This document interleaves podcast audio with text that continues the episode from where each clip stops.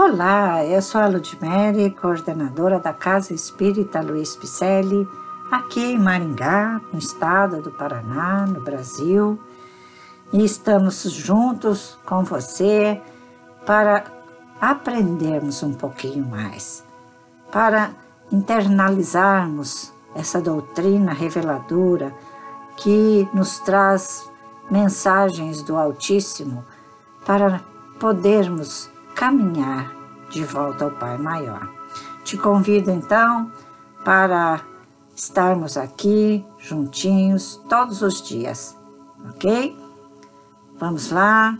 Hoje vamos à leitura do tema Antes do Berço, que é uma mensagem do livro Respostas da Vida, do autor espiritual André Luiz, psicografado por Francisco Cândido Xavier.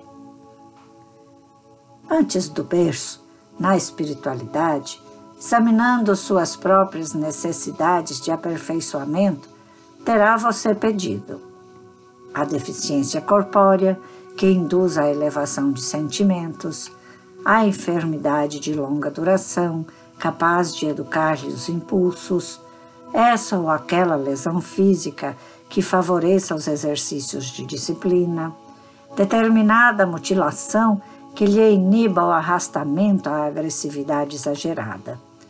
Também o complexo psicológico que lhe renove as ideias.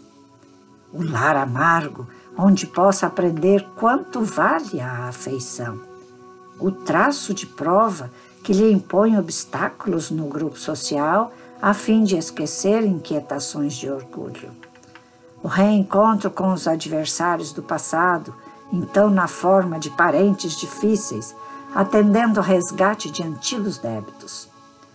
Também a impossibilidade temporária para a obtenção de um título acadêmico, de modo a fremir-se contra desmandos intelectuais.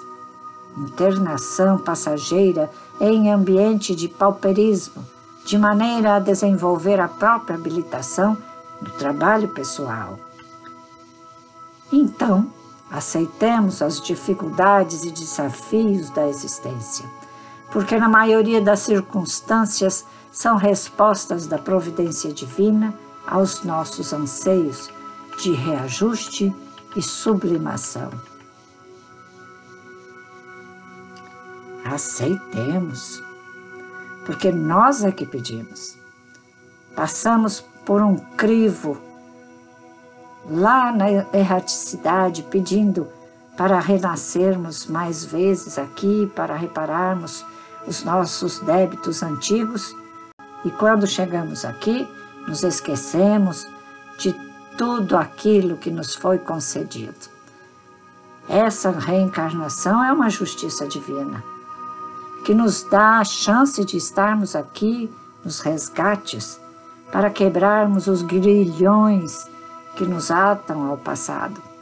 Então vamos aproveitar a chance que estamos aqui neste plano térreo para mudar o comportamento, mudar de pensamento, ai, chegar aos nossos entes queridos, compreendê-los, abraçá-los mais.